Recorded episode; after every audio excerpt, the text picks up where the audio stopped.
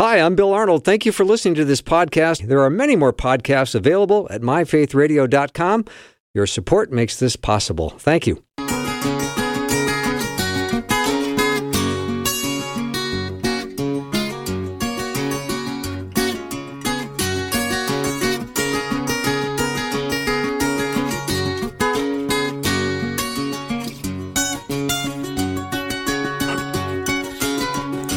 Warm welcome to the afternoon show. I'm so glad you're with me today. I thank the guys who came for Guide Talk. It was a lively hour. If you missed any of it, I bet you would enjoy hearing it from the start. Go to myfaithradio.com and hear it there. All right, so glad to be joined by Thom and Marsha Berkowitz, the friends of a long time, and we're talking today about Passover. Thom, Marsha, welcome. Well, thank you for having us. Thank yeah, you. yeah, you've got audio visual today. Have, unfortunately, yeah. we're, You have to pretend. we have to pretend, but you've got some beautiful things here, and I, I know you'll explain them all. Right. Well, we have to get in the right mood. Of course. I asked Marsha to come because we should open this with the traditional prayer. Please do. And the women of the family always opens up the the seder, the Passover meal, and they put their hands over the light it, put their hands over the flame, symbolic of asking the Holy Spirit to come and join us and lead us. Okay. during this time. So that's we- what we're going to do. And you can interrupt anytime, ask questions. No, I, I probably will. But Marsha, are you going to open it up in the traditional prayer? I am. Oh, awesome. Do you want to open up in a traditional KTIS prayer first? Uh, well, let's just make sure we've fully explained to our listening audience that you are both messianic. Well, Thom, you're a messianic Jew. You're married to Marsha, and you still have all these traditions in your home, which you celebrate every year. And I don't know if, if Christians understand the, the, the Seder. Uh, so we're going to sort of learn about it today. So it the Seder always opens with a traditional prayer by the woman of the house. the woman of the house. So here's how it would start. Okay. Baruch atah Adonai Eloheinu melech ha'olam asher kitzianu b'mitzvotav lahadlik nesher yom tov. Blessed art thou, O Lord our God, King of the universe, who has sanctified us with thy commandments and commanded us to light the festival lights. Hmm. Beautiful. Well done. So now we've did the traditional opening, but I asked Marsha also to read the to read the purpose of Passover and why we still do it, and I will go in after that. Okay. The purpose of Passover is to remember, to remember the mighty redemptive act that God did to deliver his people Israel from being slaves in Egypt. Passover is a day of remembrance celebrated in the present because it has future ramifications for how we should live our life for God. So, is Passover important for people in the church today, for Gentile uh, believers? And I say it is. And here's why I say it is. Two points in the Bible. First of all, I look to Jesus. What does he say? In Luke 22 15, Jesus is speaking to his disciples. I have earnestly desired to eat this Passover with you before I suffer. So it was always his desire to eat the Passover, to keep the uh, the feast. Paul writes in 1 Corinthians 5, 7, and 8 For Christ, our Passover lamb, has been sacrificed. Let us consider, or let us therefore celebrate the festival. So, biblically, we're called to do it because it's such a beautiful story of God's redemption. And if you understand Passover, it gives new meaning for what Jesus did. This is a plan that God put into motion after the garden uh, episode when Adam and Eve uh, decided they wanted to be just like him. In fact, they wanted him off the throne so they could sit on it. And we've been caught up into that sin ever since. If you understand the Passover, it makes Revelation even more meaningful because a lot of the plagues in Revelation are the same plagues that God put on Egypt. and he when he was uh, delivering his people. The Passover story, if I might just read just a little bit from the scriptures and to set our our the tone, is found in Exodus 12, and I'll read about 11 verses. It says, Now Yahweh said to Moses and Aaron in the land of Egypt, This month shall be the beginning of months for you. It is the first month of the year for you. Speak to the congregation of Israel on the 10th of this month. They are each one to take a lamb for themselves according to their father's household, a lamb for each household. I'm going to drop down a little bit. And it shall, and you shall keep it until the 14th of the month. So they bring this lamb, they put it in their house, they look at it because there can be no blemish on it. It's a one year old lamb and there's no blemish. If it is, it's not good. And so, uh, God speaking again through Moses, and you shall keep it until the 14th day of the same month. Then the whole assembly of the congregation of Israel sh- shall slaughter it. And then they're going to take the blood and they're going to put it on the doorpost and the lintel of their house. So they're going to go in their house, they're going to put the blood on it so the Pesach, so the angel of death will pass over them. And you know, when in Hebrew, that word Pesach just doesn't translate good as we say Passover. The English uh, translation Passover does not do the Hebrew justice.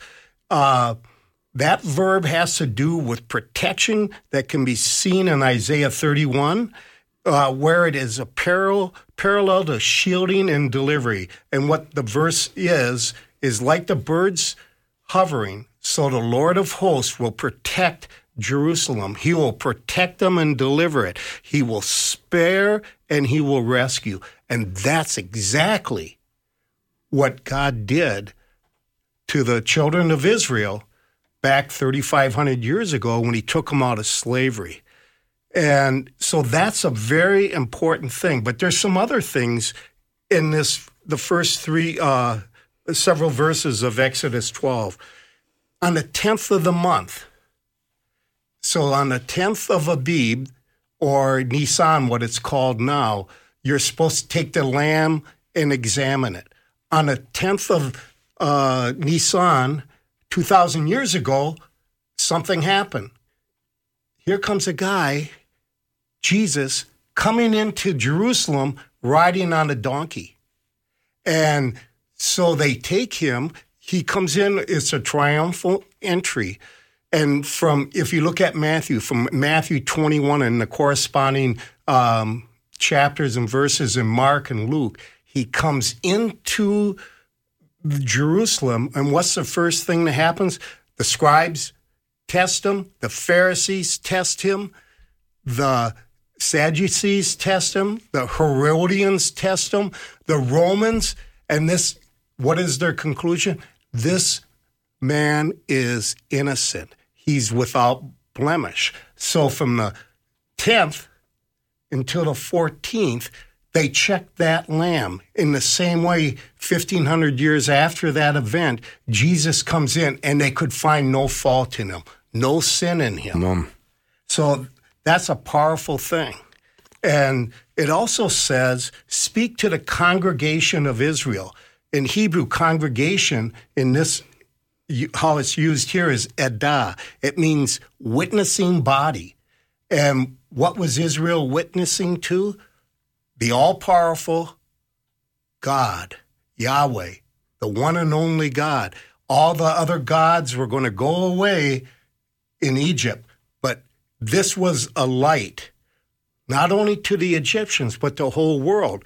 Do we know it was a whole world? Sure. When they crossed, when Joshua led them into into the land of Israel, they went to they went to the uh, Jericho what did Rahab said? We heard the story of what you did in Egypt, how your God delivered and how he split the Red Sea. So it's a it's a witness to the whole world.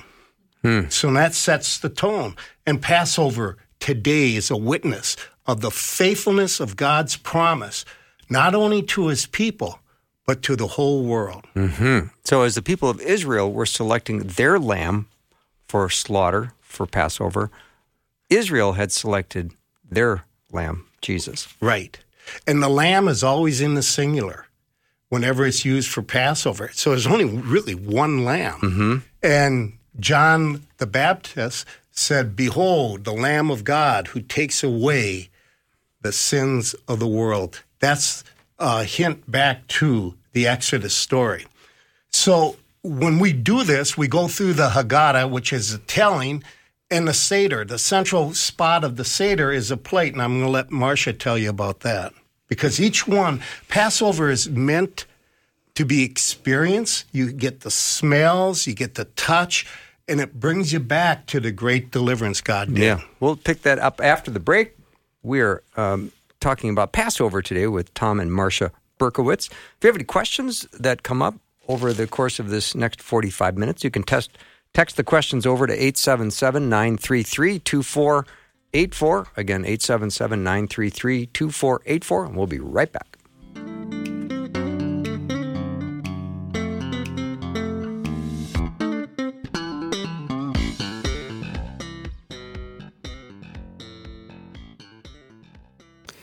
Hi there and welcome. If you are a new listener, we want to officially welcome you with a free welcome packet gift. Request yours today at myfaithradio.com.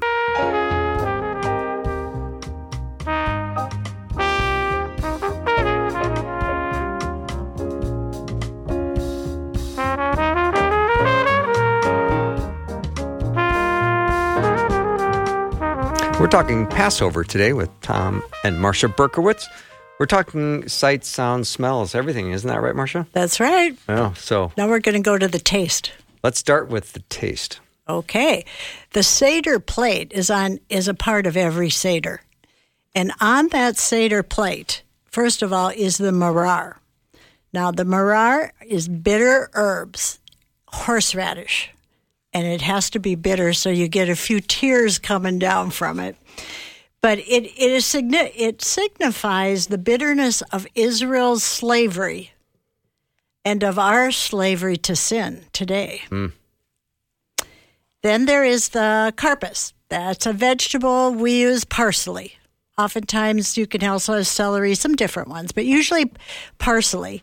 And the parsley is uh, significant as a reminder of the hyssop that was used to put the blood of the Passover lamb on the doorpost.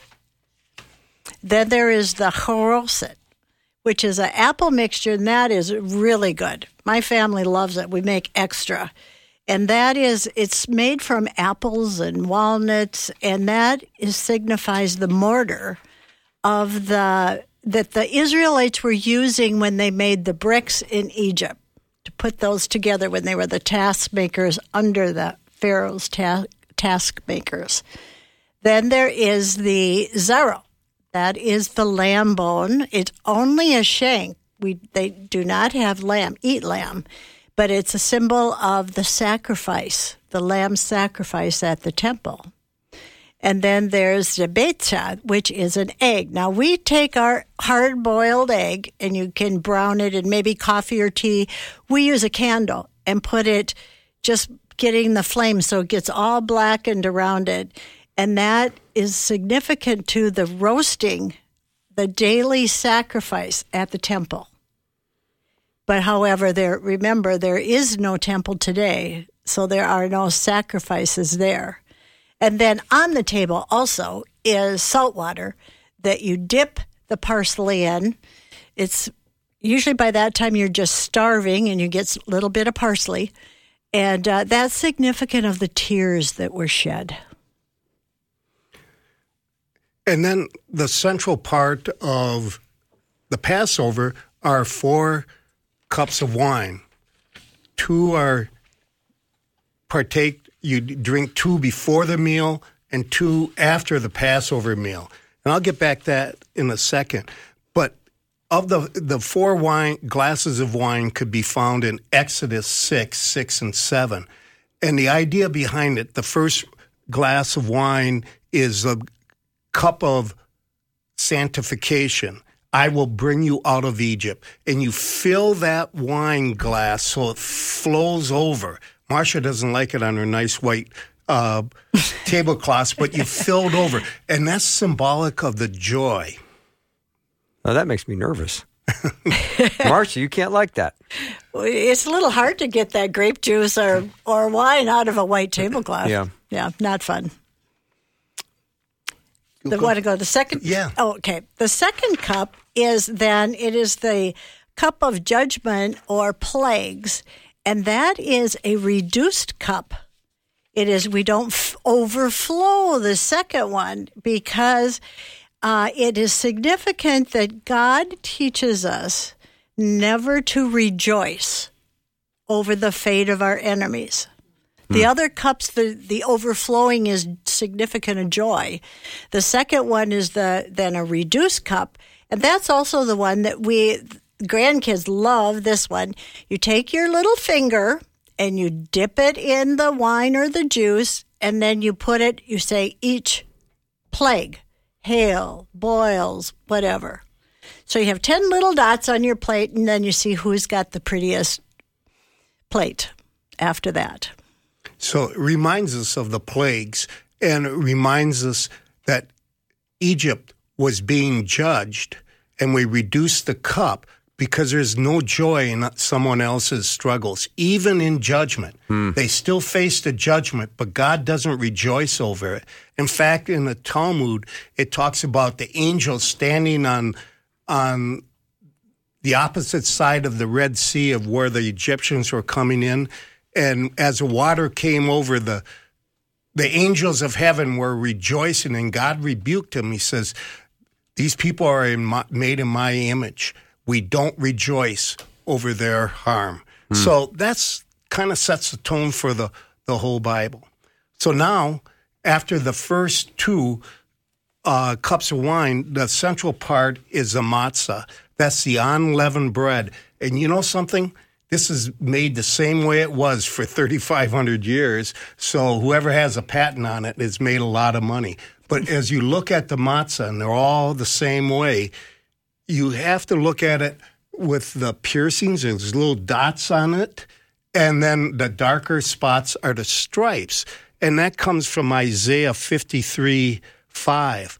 But he was pierced through for our transgressions, he was crushed for our, our iniquities, the chastening for our peace fell upon him, and by his wounds we are healed.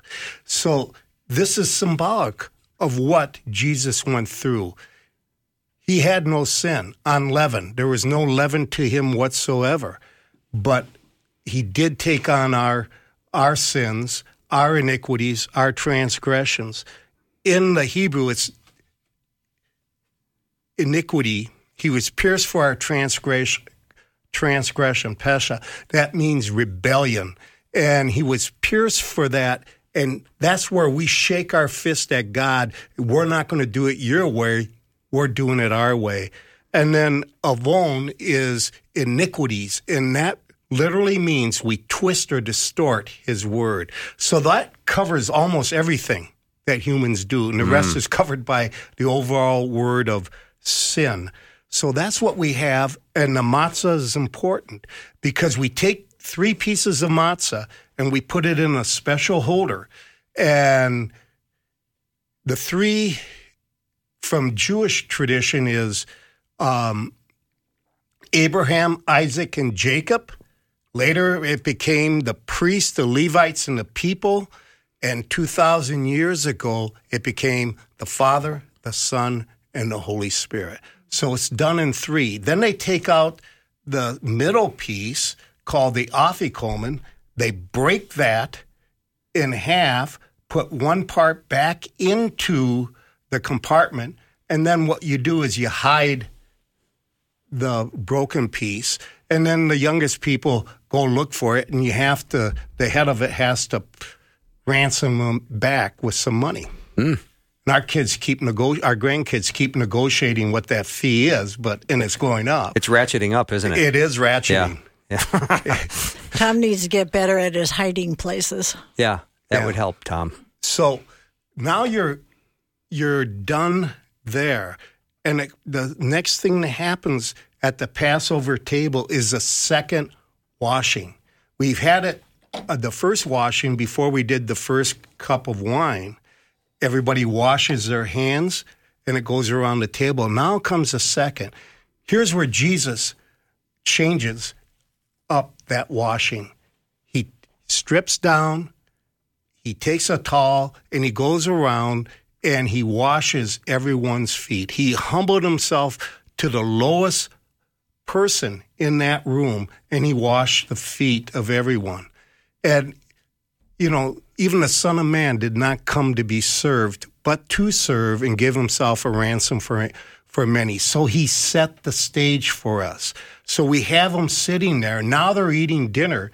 And we call that time the table talk because that's where today we get a shot at our children and our grandchildren to teach them about God because there's two important parts of of Passover. Remember and observe. We remember it because it's important and then we observe and we remember and tell about the stories of God so he becomes real. What did the disciples do? Jesus taught John 13, 14, 15, 16, and 17 at this Passover table. So all of them got to hear the story to, about the coming of the Holy Spirit, that they're supposed to love one another, that they're going to they're going to get opposition and persecution and how they can sustain it. And then obviously John 17 is the high priestly prayer of Jesus, where he says, He and the Father are one, and we who are in his name become one with he and the Father. Hmm. And he prays for us. He says, Don't take them out of the world, but be with them and sustain them so that they can be a light to everyone around. So that's basically how we look at Passover. And then comes glasses three and four, cups three and four. Cup number three is a cup of redemption. I will redeem you with an outstretched arm. Again, we get that from Exodus. Isn't that what Jesus did for us mm. on the cross? Absolutely. And here's where he again changed things up. He's this is where he instituted what we call communion, where you take the body, the, the matzah, and you take it as symbolic of his body, and the wine is symbolic of his blood. Mm-hmm. All right, we will pick this conversation up after the break because we are up against one of those hard breaks that they call on radio, which means if you're talking and the break happens, you just go away. and nobody likes that. So we're going to take a break, come back with Thom and Marsha Berk- Berkowitz, and we're discussing Passover today. If you have a question or a comment, let me know. 877 933 2484. A couple questions have come in. You guys will have to answer those when we come back.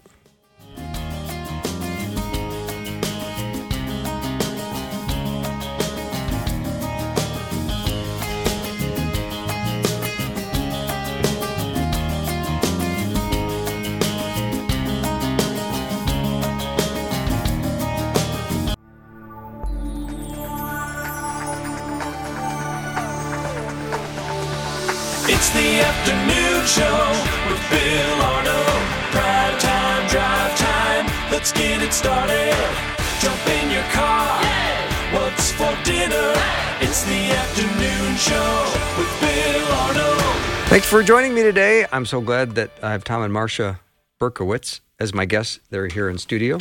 We're practically conducting a little bit of a Seder. We've got all kinds of audio visual things that you can't see because we're on radio. but having said that, uh, wonderful event coming up in early May that you can learn about at chosenpeople.com. Shalom in a troubled world. And Thom, just talk, talk about that a little bit. Well, what a great topic. Oh, to have it ever. peace in uh, in a troubled world. You remember, I just a couple minutes ago, I said Jesus gave us John 13, 14, 15, 16, and 17.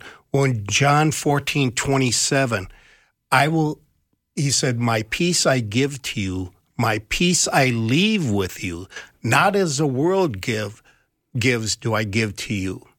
So do not so do not let your heart be troubled or be anxious.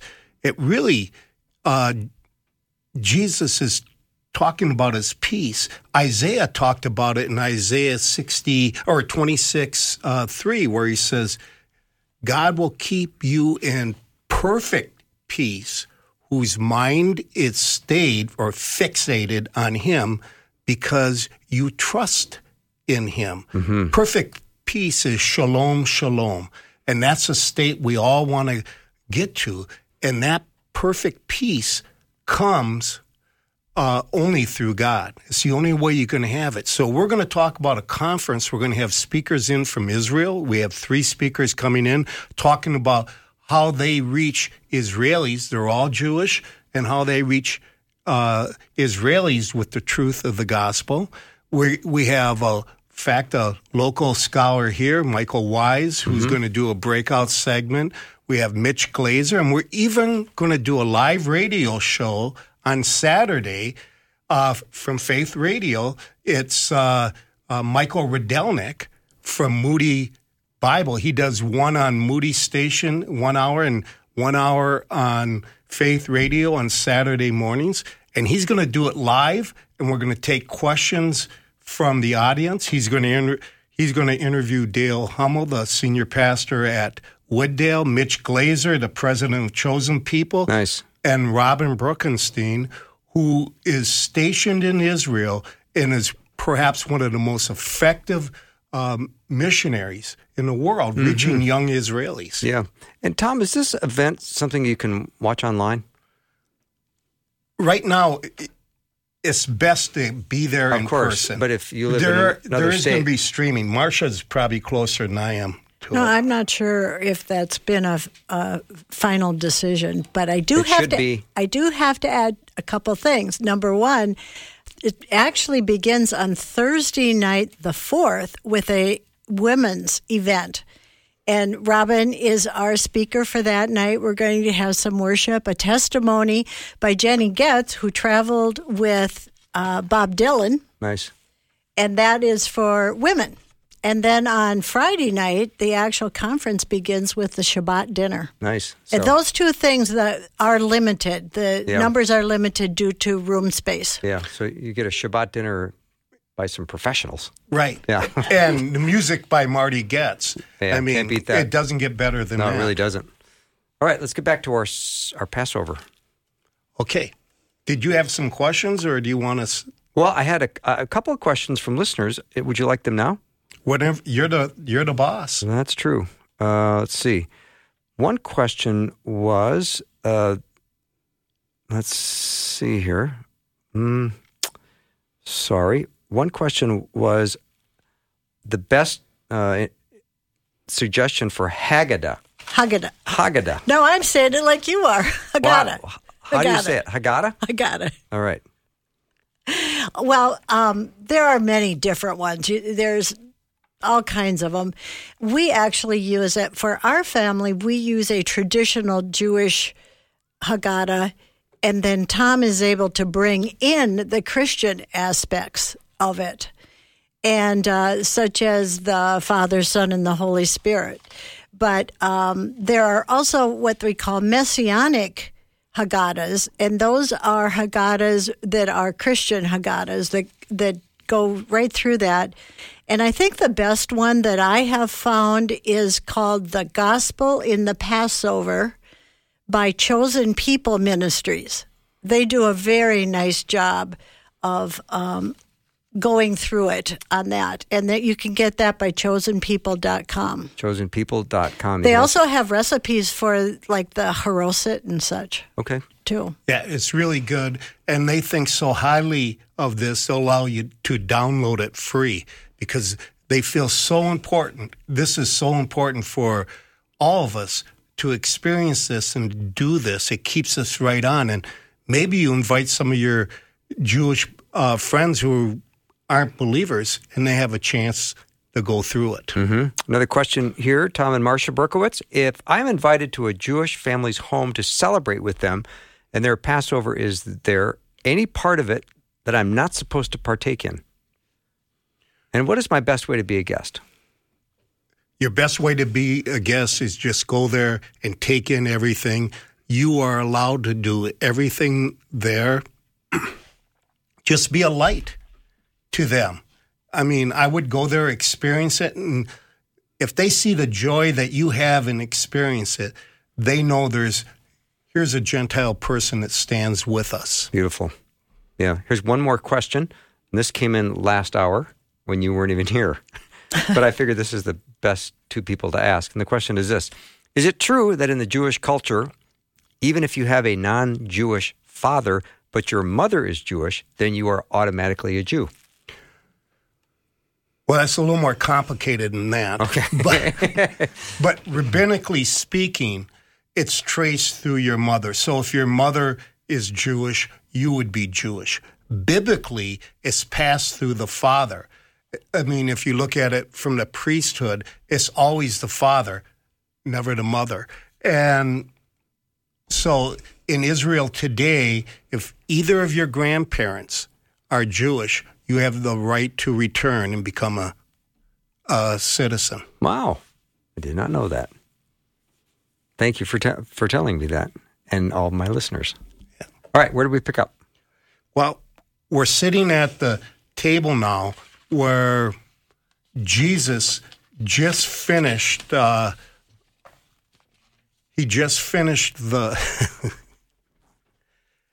the dinner, and we're coming to the cup of redemption, and that's the third cup. But he does something different, and after they have uh, have some food, he takes some bread and gives thanks.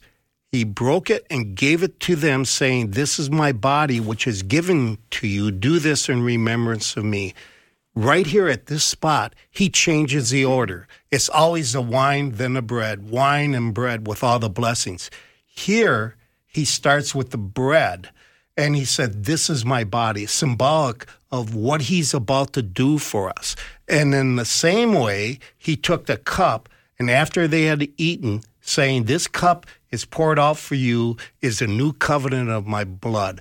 And what he was doing right there is he was tying in 500 years before in Jeremiah 31, 31 to 34, the new covenant was prophesied by the prophet Jeremiah, but it was never ratified. So it kind of just hung there for about 500 years because all covenants have to be ratified by blood.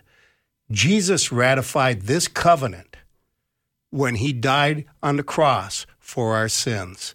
This is a new covenant I'm giving to the house of Israel and to the house of Judah. It's not like the covenant that I gave to your fathers when I took them by the hand and led them out of Egypt. But they rebelled. But this new covenant, I'm going to give you a new heart and I'm going to give you my spirit. So you're not even going to have to have anybody teach it to you because you're going to have the spirit of the living God right there. And he can teach you and he'll teach your family and your neighbors. So that's the new covenant. And it's a better covenant because it's unconditional. Mm. The only thing we have to do is put our faith in the one who made the covenant and who ratified it, Jesus our Messiah. And the church, or the Gentiles, are grafted into that promise, into that covenant, because the covenant was made with the house of Israel and the house of Judah. But as Paul was teaching, Gentiles are grafted in. They are not required to be Jews or convert to Judaism. They're just required to receive God's mercy by faith. And that's what he writes about in Ephesians 2 8 and 9. Hmm. So that's where the, the dinner is. And now they they move on from there after they have that cup and they're moving towards the fourth cup. But before they do the fourth cup, they have a place setting there for Elijah. And, you know, Elijah never died, he was taken up into heaven.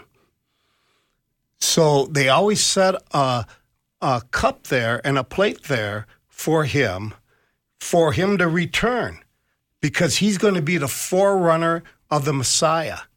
But there's a, Jesus taught who that cup is and who is the forerunner. And that was uh, John the Baptist. Marsha, you want to do the fourth cup?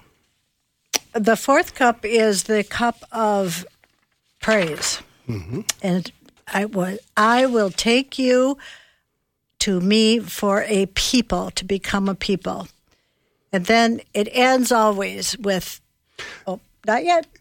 So on that fourth cup, there You're is missing the teamwork in the Yeah. studio right Yeah. now. It's phenomenal.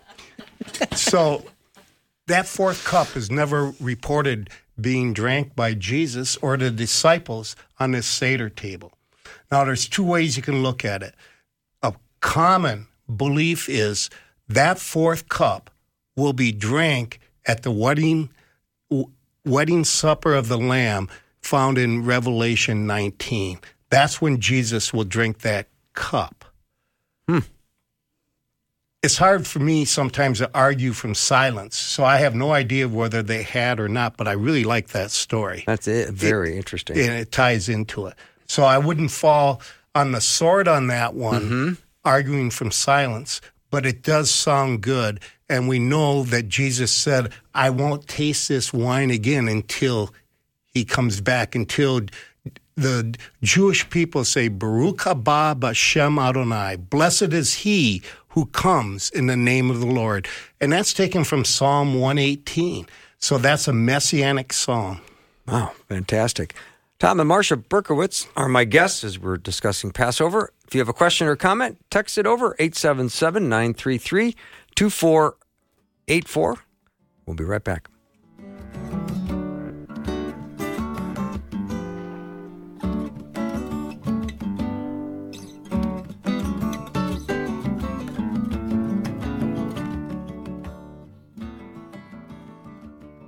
Faith Radio and Afternoons with Bill podcasts are available because of listener support. If you are a supporter, thank you so much. Becoming a supporter today by visiting myfaithradio.com.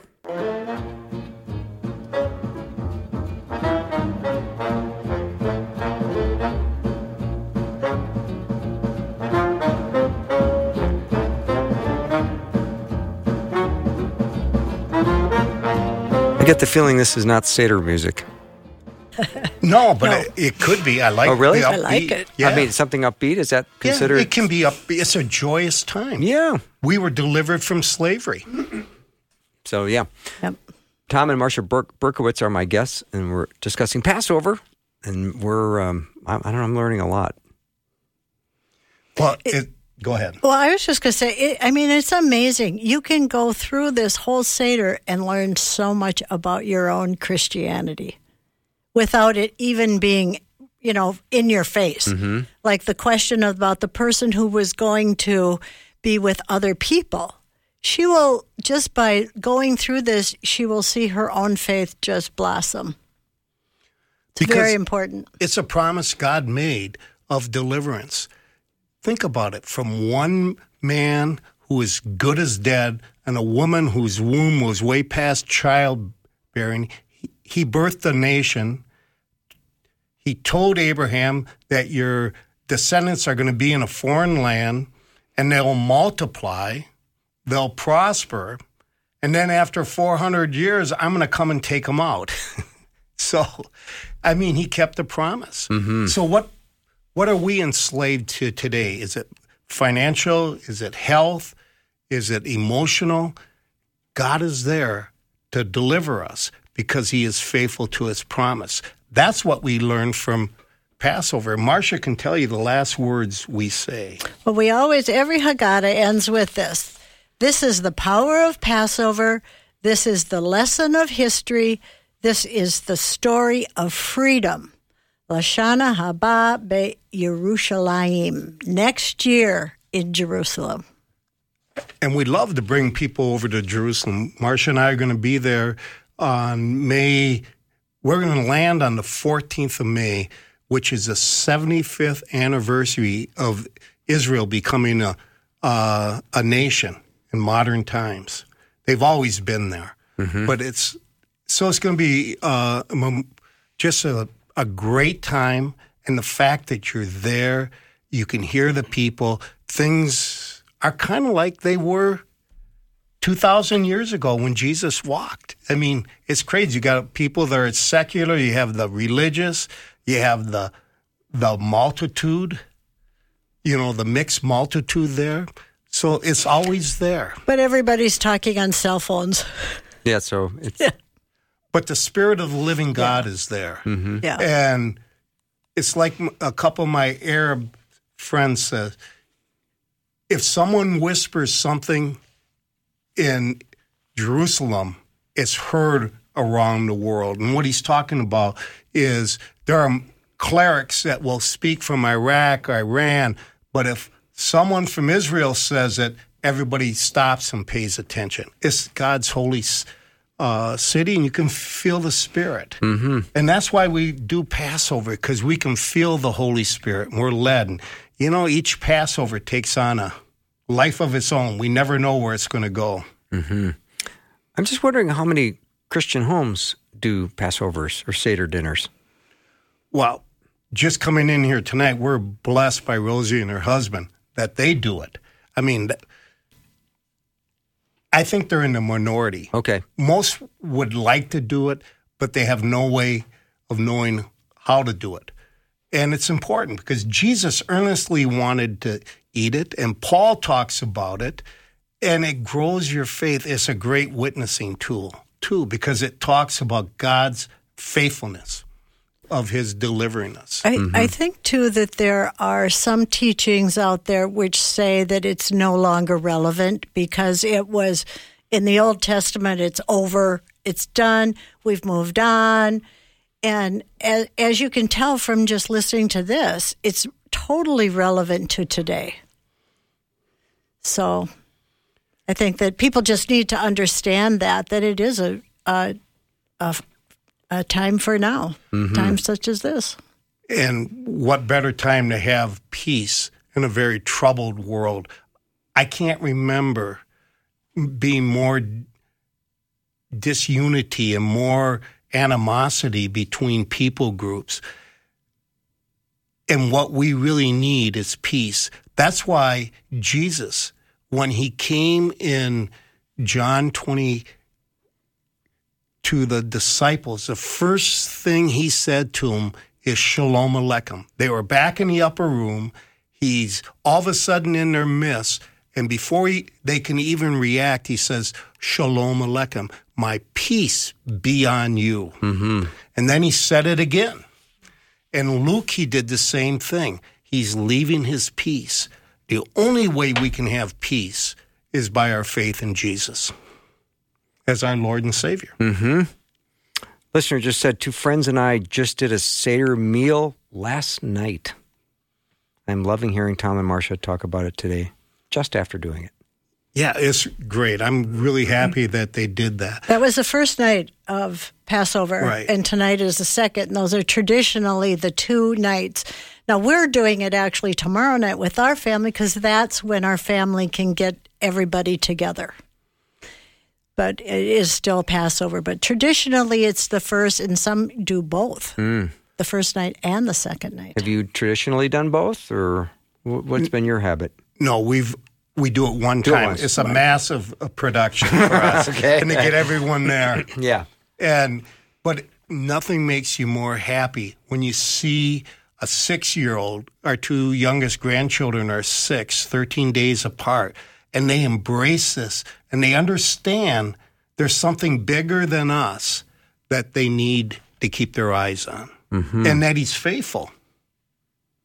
So, how would one be equipped to do this? I mean, even the opening prayer, Marsha. I mean, uh, Well, obviously, you don't have to say it in Hebrew. I, I guess, but I mean, it would be kind of nice if you could, right? It's just kind of fun, and it kind of lends to the the atmosphere, especially with our family. Mm-hmm. And and all the grandchildren have learned those prayers in Hebrew now. Uh, chosen people uh, ministries. Their their Messianic Haggadah is a good way. It explains everything and why we do it and how we do it. Here in town, we have Trevor Rubenstein, um, Matt Fry, myself that would come out and help people do it. If we can get people, Marsha and I last week did it with a church out in Apple Valley, but simultaneously we had three other people doing at their other locations. Mm-hmm. So it's very meaningful. Yeah. Seems like a little bit of a stretch for people, but a good one. Yeah, Right. it's it's we love doing it. So if anybody ever wants, somebody said, "Do you ever turn people down?" And I go, "No, we're not that. We're not in any kind of. We're not that popular, but we do. We love doing it. Yeah. Other- we love we love seeing people understand and come to light and say, "Wow, I never thought of that. I never saw that." Every time I have communion, I'll think of it differently, Right. and that's exciting. Right. You can also jump online and, and watch Marty Goetz and his family do it. So if you don't know how to do it, you can. The only problem with the Getz is they actually can sing. The Berkowitzes don't sing. I have a voice that only the shower likes. So, Yeah. but the other place you can go to Together for Israel, Scott Volk, he does it online, set up for a family. They give you everything you need beforehand to experience the meal, do the, they actually light the candles and have the matzah. Mm-hmm. Wow. So, and, and it's meant to f- experience the smell and touch. yeah.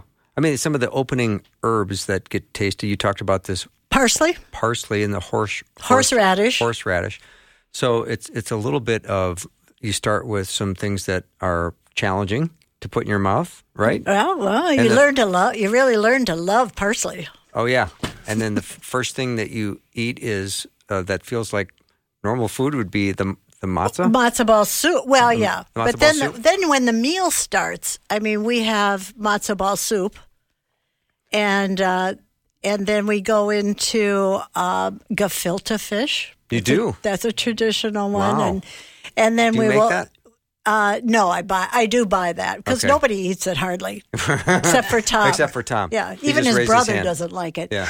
But uh, and then we have uh, kugel, and we have another dish called tzimmes, which is uh, sweet potatoes, regular potatoes, and carrots all cooked together. Yum. And then we really have good. a Passover turkey because they do not have lamb. It's not traditional to have lamb at a seder because there is no temple to sacrifice. Okay, that's But- so interesting. about 2,000 years ago, the great teacher Hillel had everybody, you haven't done Passover unless you had his sandwich, and that is loaded up with horseradish, put a little horosa. So you have the horseradish, which brings tears, the horosa, which is sweet, and life is tears and sweetness Yeah, so because of God's faithfulness. And you have that on a matzah. Yes. It's a s it, between matzah. It's a Hillel sandwich. That sounds really, yeah. Yeah. I think my grandkids cheat. I think they only use a Horosa. I think yeah, yeah, it makes sense. All right, this has been so interesting. Thank you for all you've shared. Um, it's um, listeners have loved this, uh, and it's been very educational. And you have done such a beautiful job of letting us know what the Seder Passover meal is all about. Thank you.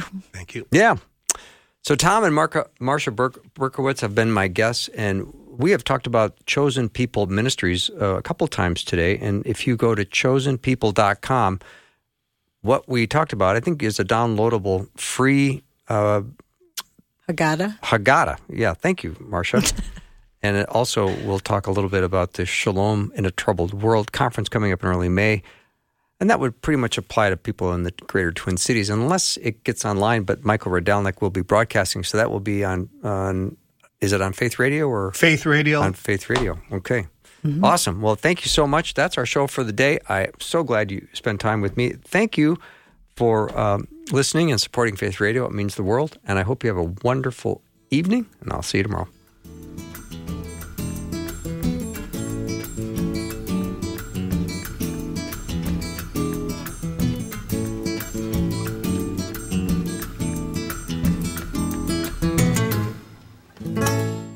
Thanks for listening. Programming like this is made available through your support.